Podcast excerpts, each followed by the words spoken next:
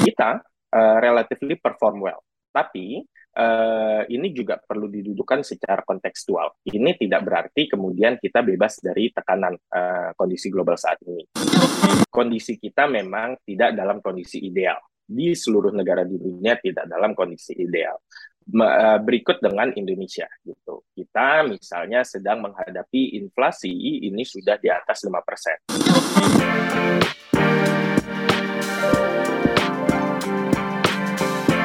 Hai sahabat TCID, kalian sedang mendengarkan podcast Suara Akademia. Ngobrol seru isu terkini bareng akademisi timeline FYP TikTok, Twitter, Instagram semua ngomongin resesi global, resesi global, dunia gelap, gak tahu gara-gara apa ini kan dan banyak banget masyarakat yang takut gitu. Banyak yang beranggapan bahwa resesi ini bakal membuat situasi jadi makin sulit. Udah kita melewati pandemi di 2020 sampai 2022, sekarang post pandemic dihantam lagi sama isu resesi global di tahun 2023. Selamat datang di Suara Akademia, podcast by The Conversation Indonesia. Saya Muammar Syarif, sebagai podcast produser dari DTCID, dan episode kali ini kita bakal ngobrol sama Mas Toko Rifki. Ini adalah peneliti dari uh, Universitas Indonesia. Halo Mas Rifki, apa kabar? Halo, kabar baik Mas Syarif, apa kabar? Sehat Mas Rifki, cuman deg-degan nih ya, karena udah banyak orang nih ngomongin soal resesi gitu. Dan kalau kita langsung uh, straight to the topic nih, Mas Rifki, dunia diprediksi sama banyak uh, pihak gitu ya, IMF udah ngeluarin statement bahwa tahun depan nih bakal gelap gitu, bakal mengalami resesi. Apa aja sih pemicu yang menyebabkan prediksi ini muncul, Mas Rifki, kalau boleh diceritain gitu? Oke, okay, jadi uh, secara uh, simpel, uh, kalau kita bicara terkait resesi, itu biasanya pasti kita uh, mengaitkan ini dengan kondisi ekonomi gitu. Dan kita, kalau kita lihat, memang beberapa lembaga internasional yang mengeluarkan uh, prediksi tentang terjadinya resesi, terjadinya perlambatan ekonomi, kontraksi global segala macam adalah lembaga uh, institusi internasional, utamanya seperti IMF dan World Bank. Nah, kalau dari kacamata IMF dan World Bank, memang mereka tidak lihat per negara, gitu. Jadi mereka hmm. nggak lihat satu-satu negara, tapi mereka lihat dalam level atau scope global. Dan ini memang cukup benar adanya bahwa uh, tahu akhir tahun ini atau tahun depan ini kita uh, melihat ada banyak pertanda bahwa resesi ekonomi uh, di level global akan terjadi. Pemicunya apa? Pemicunya macam-macam. Pertama, kalau kita bicara uh, pemicu, pemicu yang paling uh, mungkin paling sering dibahas uh, kalian dari uh, masyarakat dan dari banyak uh, penelitian itu adalah terkait inflasi. Nah, basically apa uh, apa itu inflasi? Inflasi ini adalah kalau kemudian tingkat-tingkat uh, harga dari barang dan jasa ini kemudian meningkat, gitu. Uh, sebetulnya cukup normal dalam kondisi perekonomian nggak ada krisis, nggak ada pandemi, inflasi pun terjadi pada kadar tertentu. Yang kemudian membahayakan adalah kalau tingkat kenaikan harga atau tingkat inflasi ini naiknya sangat cepat dan sangat tinggi. Karena kemudian ini menggerus daya beli masyarakat. Jadi kemudian kalau harga-harga naik sangat cepat, uh, nggak diimbangi dengan kenaikan produktivitas, nggak dinaiki dengan kenaikan tingkat upah, yang terjadi adalah daya beli masyarakat uh, turun. Dan ini adalah uh, salah satu hal yang membuat ini uh, menimbulkan kewaspadaan atau kepanikan di level global. Bagaimana kemudian kalau uh, di tahun depan ini daya beli masyarakat secara agregat turun gitu. Tentu mereka uh, tidak bisa memenuhi kebutuhannya seperti yang mereka penuhi dengan daya beli sekarang. Nah, ini semakin parah kalau kita bicara ke kelompok masyarakat yang daya belinya itu hanya mampu memenuhi kebutuhan dasar saja gitu. Karena ada potensi kemudian bahkan kebutuhan dasar pun tidak bisa terpenuhi oleh mereka gitu. Nah, di kondisi sekarang kita lihat memang uh, kondisi global itu sangat interconnected.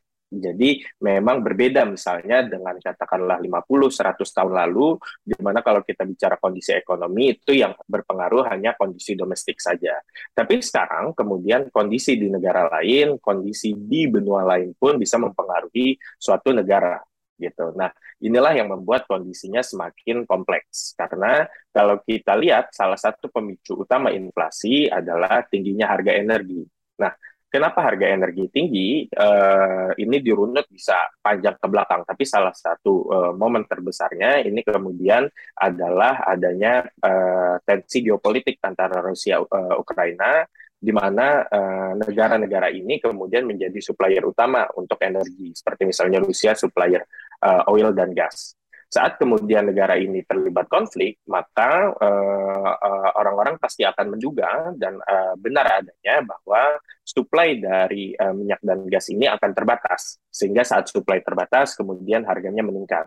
Nah ini kemudian terjadi di level global, gitu. Semua negara yang tidak terlibat dengan perang itu sendiri tidak menerapkan sanksi, tidak berhubungan langsung dengan Rusia Ukraina terdampak gitu. Karena uh, banyak negara entah dia kemudian mengekspor energi seperti Indonesia misalnya mengekspor beberapa komoditas energi seperti minyak sawit dan uh, batu bara atau juga uh, mengimpor uh, energi seperti Indonesia juga mengimpor minyak. Uh, jadi memang saat kemudian impornya ini terjadi harga yang semakin mahal, inflasi dalam negeri pun terjadi gitu, walaupun sumbernya di negara lain gitu. Nah, uh, kondisi uh, ini kemudian diperparah dengan uh, belakangan terjadinya tren depresiasi nilai tukar gitu. Jadi kita lihat misalnya kalau balik ke contoh Indonesia ini rupiah sudah menembus 15.000 bahkan mendekati 15.500.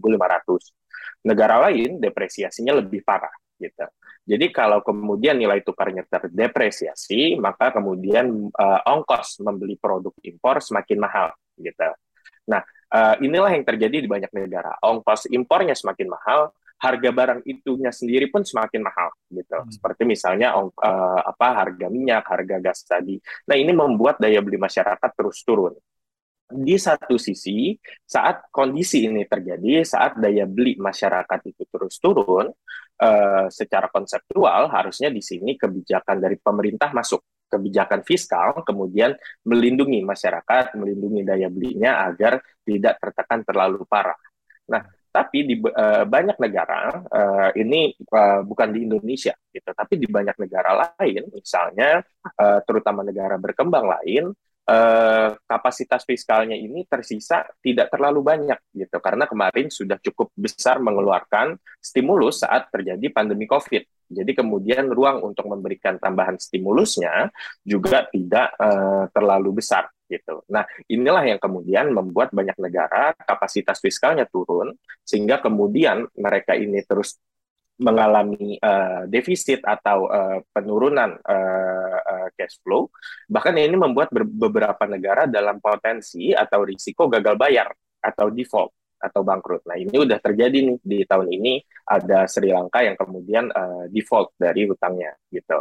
Nah ini memang uh, bentuk oversimplifying dari apa yang terjadi saat ini gitu. Tapi kira-kira itu uh, gambaran besarnya apa yang terjadi. Jadi dari sisi masyarakat tertekan, banyak negara lain tertekan gitu. Nah ini adalah cerita di uh, level globalnya saat ini. Mm -hmm. Tapi kalau kita berbicara soal um, skenario gitu, Mas Rifki ya, mungkin tadi salah satunya yang sudah terjadi adalah kebangkrutan gitu. Um, Sri Lanka udah mengalaminya, ya kan? Banyak negara yang ketar-ketir juga, kayak kita ngelihat Turki tiba-tiba mata uangnya anjlok, Argentina juga lumayan bahaya ya. Indonesia juga udah lumayan ketar-ketir nih di 15.000 dan udah OTW 15.500 yang isunya merembet ke mana-mana skenario apa lagi nih Mas yang mungkin kejadian kalau memang pada akhirnya resesi 2023 yang secara global ini kejadian yang benar-benar kejadian semua yang ngerasain gitu. Oke. Okay. Oke. Okay. Uh, eh, mungkin sebelum kita bicara ke worst case scenario, uh, satu hal yang perlu saya sampaikan ini adalah bahwa berbagai aspek di kondisi makroekonomi seperti inflasi, seperti resesi, seperti uh, krisis uh, sebagian besar itu bersifat self uh, fulfilling prophecy. Apa artinya self fulfilling pro, uh, prophecy? Artinya kalau masyarakat itu berekspektasi itu akan terjadi, maka kemudian most likely itu akan terjadi. Contoh misalnya masyarakat ini merasa inflasi akan tinggi di misalnya tahun depan gitu. Misalnya tingkat harga akan tinggi di tahun depan maka kemudian masyarakat ini kalau misalnya pegawai biasa gitu tentu dia akan demand uh, bahwa uh, bahwa upah dia naik gitu sehingga kemudian terpaksa misalnya uh, pemberi kerja ini menaikkan upahnya.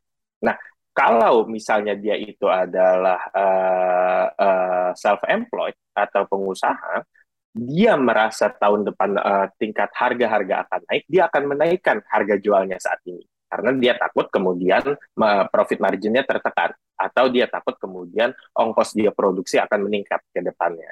Nah, eh, ketakutan ini atau eh, worry-worry ini kemudian akan menyebabkan inflasi betulan terjadi di tahun depan gitu.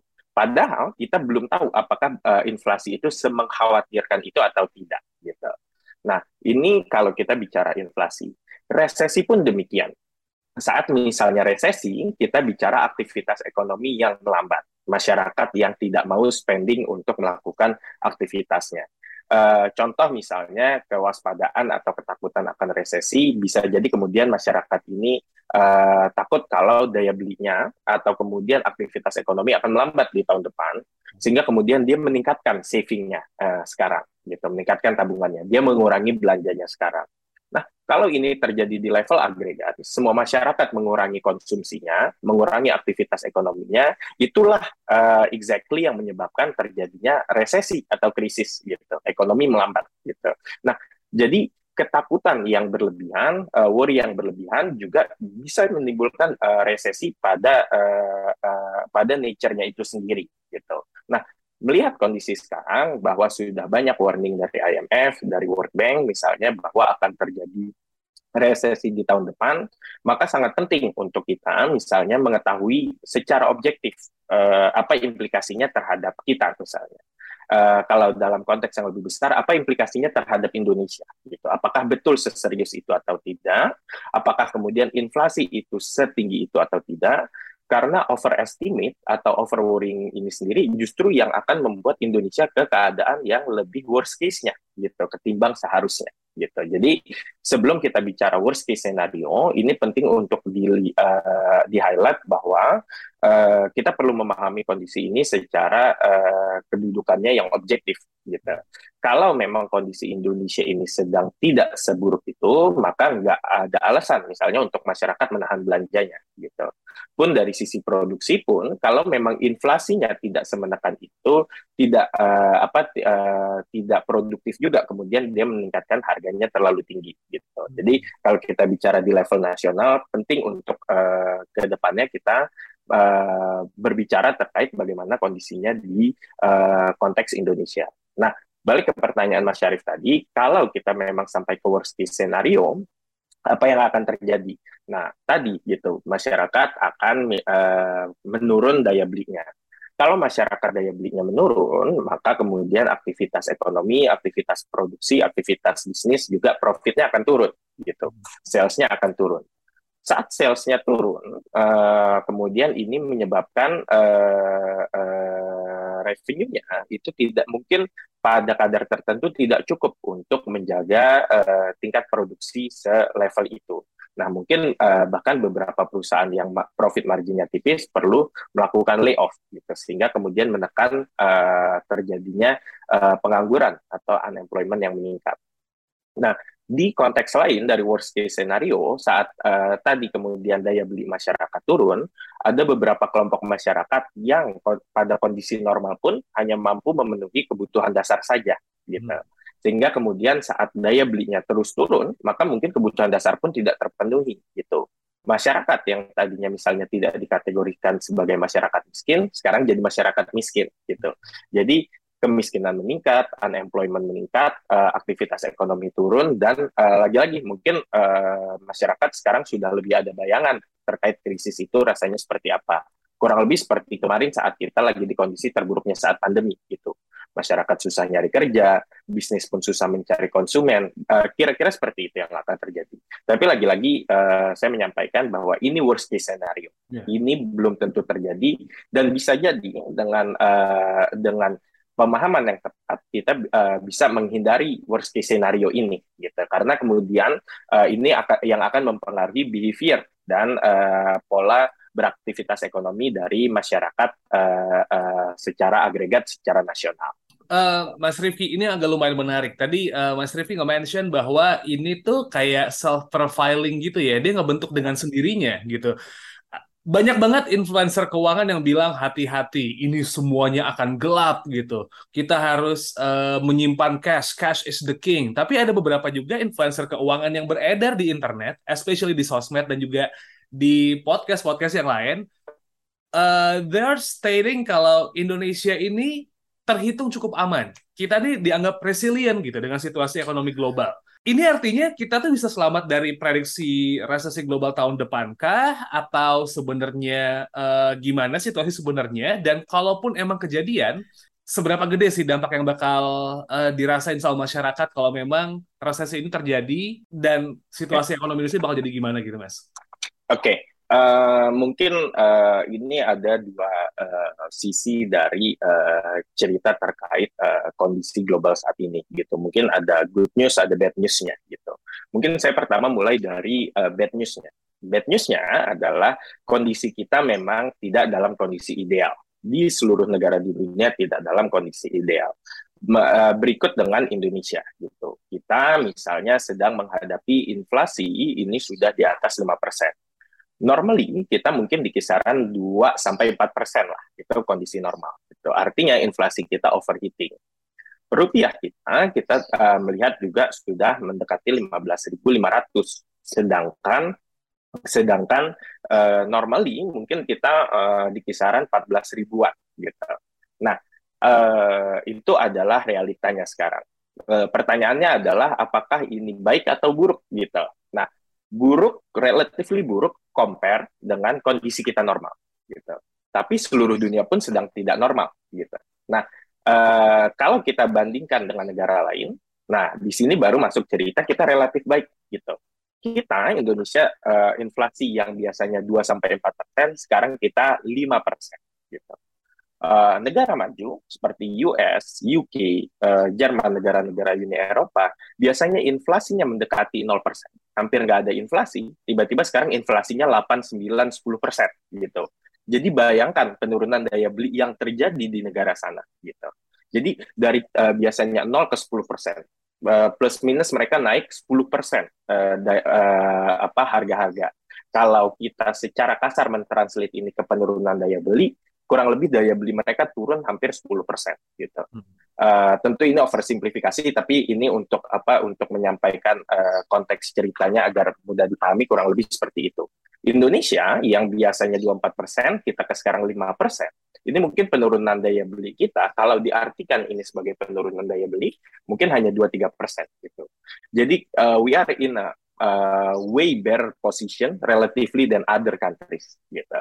Kita melihat negara lain yang depresiasi mata uangnya tadi Mas Syarif juga sudah sebutkan seperti Argentina, Turki, uh, bahkan uh, berbagai negara Latin Amerika pun juga depresiasinya sangat tinggi gitu. Jadi kita relatifly berada di kondisi yang relatif lebih stabil, relatif lebih resilient dibandingkan negara lain. Tentu kalau kita membandingkan dengan hari-hari uh, cerah perekonomian jauh gitu uh, kita nggak uh, biasanya nggak lihat inflasi sampai lima persen, tapi sekarang lihat inflasi sampai eh, lima persen gitu. Nah kita uh, relatively perform well, tapi uh, ini juga perlu didudukan secara kontekstual. Ini tidak berarti kemudian kita bebas dari tekanan uh, kondisi global saat ini. Tekanan, uh, kalau kita melihat sekarang ini sudah cukup besar, ke depannya nampaknya akan lebih besar lagi tekanannya. Gitu. Nah, inilah yang kemudian membuat policy makers tetap harus fokus, tetap harus agile dalam uh, menangani kondisi saat ini. Gitu kita lihat respon kebijakan pun nampaknya sudah mengarah ke sana. Bank Indonesia uh, dua bulan terakhir sudah berusaha meningkatkan uh, tingkat suku bunga agar meredam terjadinya inflasi dan depresiasi lebih lanjut. Dari sisi Kementerian Keuangan misalnya atau dari sisi pemerintah ini juga sudah menambah uh, uh, skema bantuan sosial gitu untuk menjaga daya beli masyarakat. Jadi memang eh, langkah-langkah uh, ini diperlukan saat kondisi sedang tidak uh, apa tidak baik atau relatif buruk di level global gitu. Nah, balik ke poin pertama tadi Mas uh, Syarif.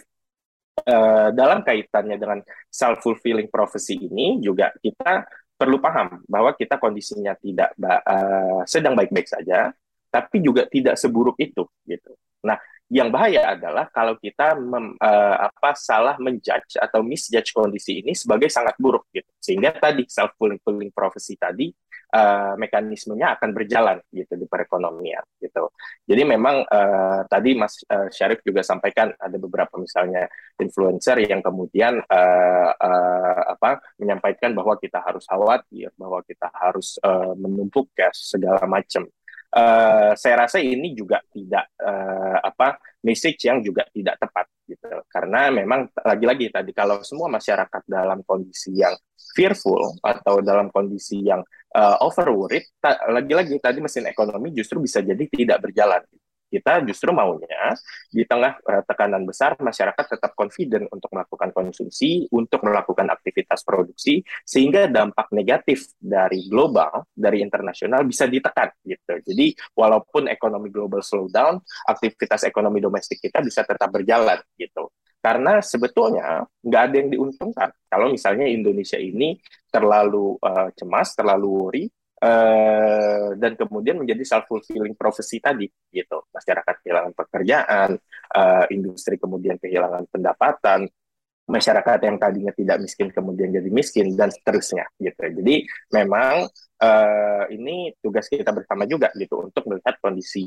uh, sekarang ini secara objektif dan uh, kontekstual banyak yang udah fear mongering juga sebenarnya Mas Rifki ya. di um, sosial media ya kayak ayo jangan belanja lagi tahan uangmu kayak gitu-gitu iya. bahkan um, itu justru yang malah bikin lebih worrying banyak orang gitu karena hal buruknya yang dikeluarin sama uh, orang-orang yang mungkin punya pengetahuan lebih banyak soal kondisi ekonomi ini gitu tapi artinya Mas Rifki konten-konten fear mongering ini tuh sebenarnya juga harus di balancing dengan konten-konten yang lebih dalam soal sebenarnya situasi ekonomi itu gimana nggak sih buat orang-orang yang sering kepapar sama info soal resesi ini, Mas? Betul. Jadi uh, memang ini uh, apa tanggung jawab bersama ya, uh, Mas Syarif terkait fear mongering gitu. Kita nggak bisa bilang misalnya apakah ini uh, apa hanya tanggung jawab dari pihak tertentu gitu. Kenapa kemudian misalnya influencer ini melakukan fear mongering?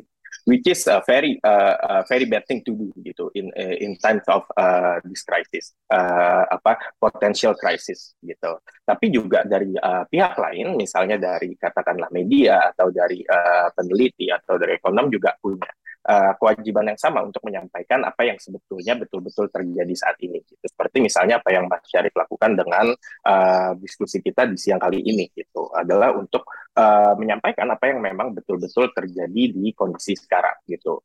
Tapi memang kalau kita lihat ini adalah uh, kondisi yang uh, apa cukup uh, cukup uh, basic ya. Maksud maksudnya maksudnya begini gitu.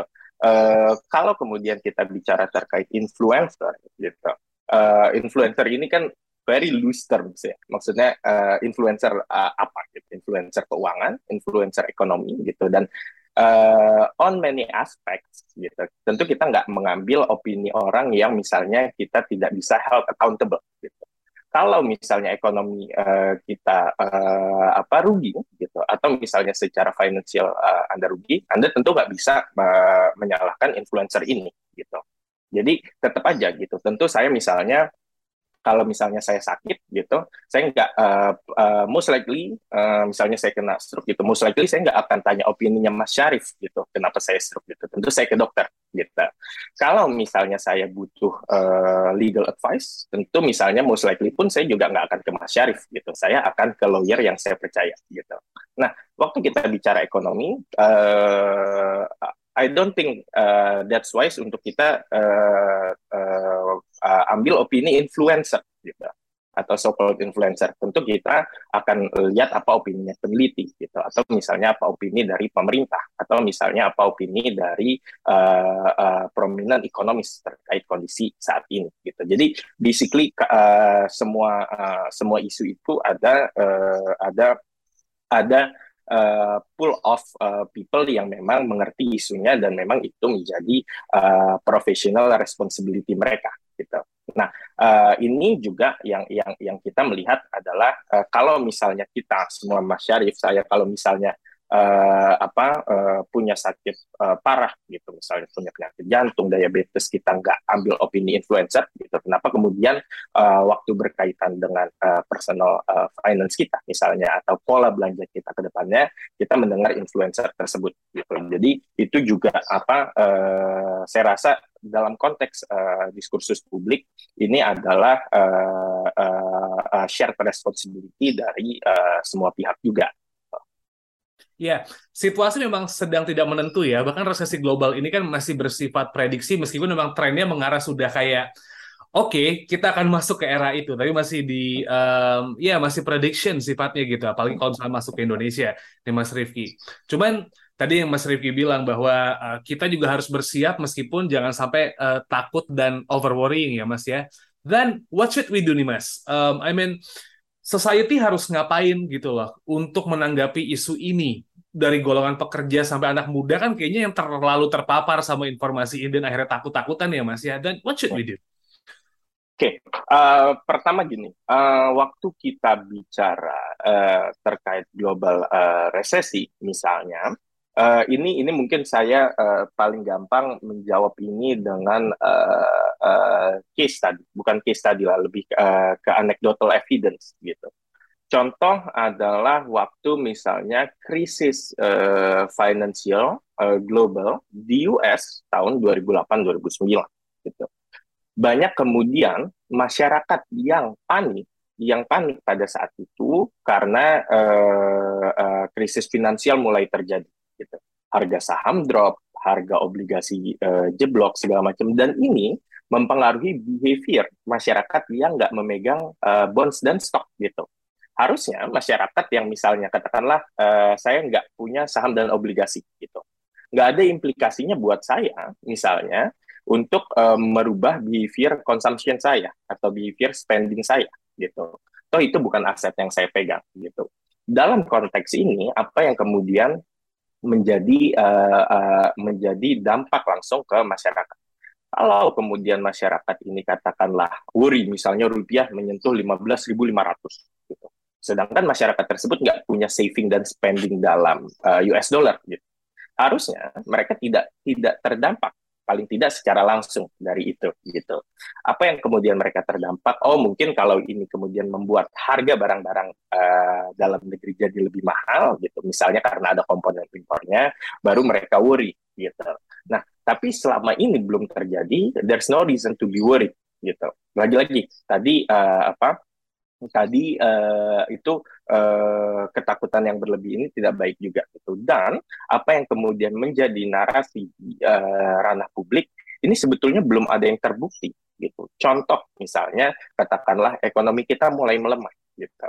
Uh, datanya tidak uh, mengindikasikan demikian gitu. Justru selama 2022 kita tumbuh jauh lebih tinggi dari ekspektasi gitu. Uh, jadi nggak ada tanda-tanda perlambatan ekonomi kalau kita lihat misalnya uh, tingkat produksi sudah mulai melambat, bahkan enggak gitu. Kalau kita lihat indeks manufaktur kita, ini kita dalam uh, beberapa bulan terakhir masih dalam uh, level ekspansi gitu. Jadi aktivitas produksi manufaktur pun kita juga masih ekspansif gitu. Kalau kita lihat indeks kepercayaan konsumen atau consumer confidence index, kita pun masih dalam tahap yang optimis gitu, uh, consumer kita gitu. Jadi klaim-klaim uh, bahwa kita ini da, uh, apa da, uh, menuju resesi nggak ada yang uh, terlihat dari data gitu. Nah, apakah kemudian ke depannya akan terjadi uh, ada probability gitu ekonomi kita melambat gitu. Tapi uh, saya nggak melihat ini uh, uh, personally saya nggak akan melihat kita sampai resesi. Gitu. Kalau kita misalnya define resesi itu adalah pertumbuhan ekonominya itu negatif, nampaknya kita sangat jauh gitu. Kita aja tumbuhnya 5% gitu. 5 persen, bahkan kemarin sampai 5,44 gitu. Bahkan saya nggak melihat kita pun tumbuh sampai di level uh, positif 3 persen pun saya rasa jauh gitu. Kita masih akan tumbuh di kisaran 5 persen, mungkin uh, worst case-nya 4 persen gitu. Jadi kalau resesi itu definisinya pertumbuhannya negatif gitu. Bahkan kita pertumbuhan positif level bawah pun ini masih cukup jauh gitu. Jadi betul bahwa kondisi ke depan ini nampaknya akan lebih sulit dari kondisi-kondisi sebelumnya. Tapi uh, ada ruang yang sangat uh, panjang atau sangat lebar antara kondisi yang kita uh, jadi lebih buruk sekarang sampai kita di definisi resesi tersebut gitu. Itu long way to go gitu jadi uh, ini adalah uh, hal juga yang perlu dipahami oleh uh, masyarakat luas gitu bahwa ya kondisi kita mungkin uh, di bawah ideal, di bawah kondisi optimum, tapi dari di bawah kondisi optimum tersebut sampai resesi itu uh, nampaknya quite un, unlikely gitu. Dan kalau kita memahami itu, berarti kita masih dalam tahap ekonominya yang relatif solid gitu. Saat negara lain resesi, kita masih bisa tumbuh uh, konsumsi rumah tangganya, tumbuh aktivitas produksinya, dan tumbuh uh, uh, perputaran uh, uangnya gitu. Nah, inilah yang harusnya terus berlanjut di tengah tekanan agar untuk mem, uh, meminimalisir dampak uh, potensi akibat resesi di level global tadi ke perekonomian domestik kita gitu. Oke, jadi jangan over worrying ya, jangan gampang kemakan sama konten-konten yang mungkin sebenarnya nggak segitunya jadi kunci buat masyarakat dari uh, isu resesi global ini Mas Rifki ya. Uh, iya, dan uh, begini, uh, uh, peneliti ekonomi dan ekonom, uh, it's their job to worry, gitu uh, they are paid to be worried gitu. Saat ekonomi misalnya baik-baik saja, it is their job to actually uh, identify apa nih potensi uh, disrupsi atau apa potensi uh, krisis atau potensi perlambatan ekonomi gitu. It's actually their professional job untuk identify potensi sumber-sumber krisis di masing-masing uh, negara gitu. Nah, uh, uh, if they don't think uh, kita seburuk itu gitu, uh, uh, uh, that's the opinion you should take gitu. Dan uh, even in good times pun uh, they are the uh, people who who are usually worried gitu.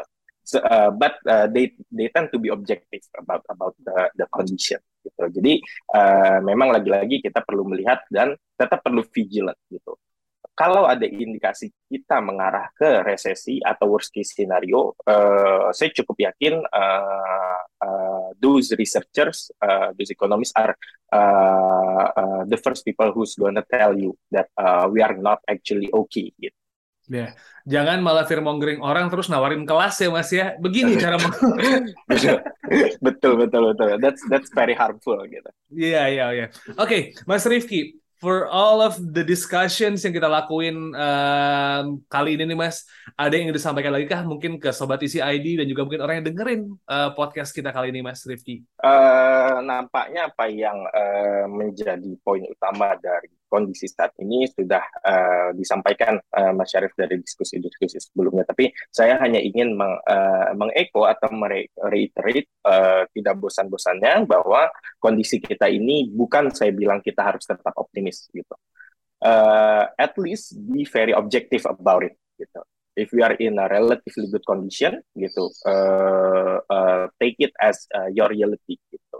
And if you are not uh, apa uh, not uh, not in a, a very good position, take that as reality. But those reality have to be based on expert opinion, uh, facts, and data. Gitu. Don't listen to uh, people who's not uh, their expertise. Gitu.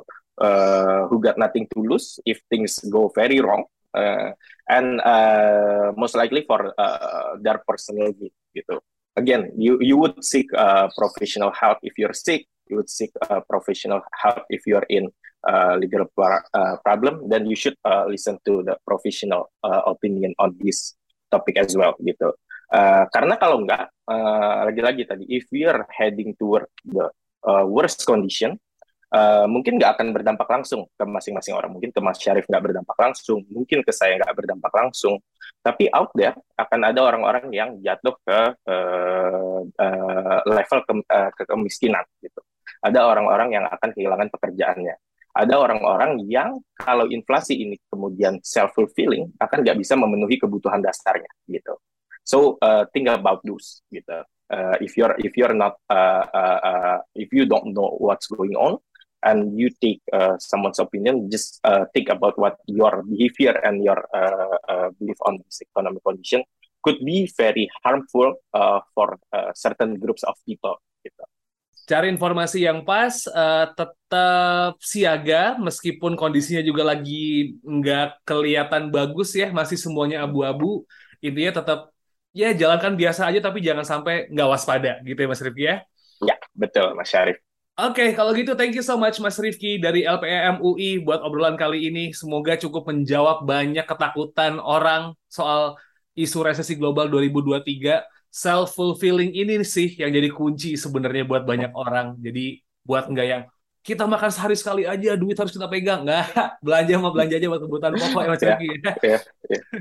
Betul, okay. betul, betul. Kalau gitu, thank you so much Mas Rifki dan thank you so much Sobat ID. Kita ketemu lagi di episode berikutnya dan jangan lupa buat follow social media kami di @conversationidn di Instagram, TikTok dan juga Twitter dan buka website kami di conversation.com/id. Kita ketemu lagi di episode berikutnya. Assalamualaikum warahmatullahi wabarakatuh.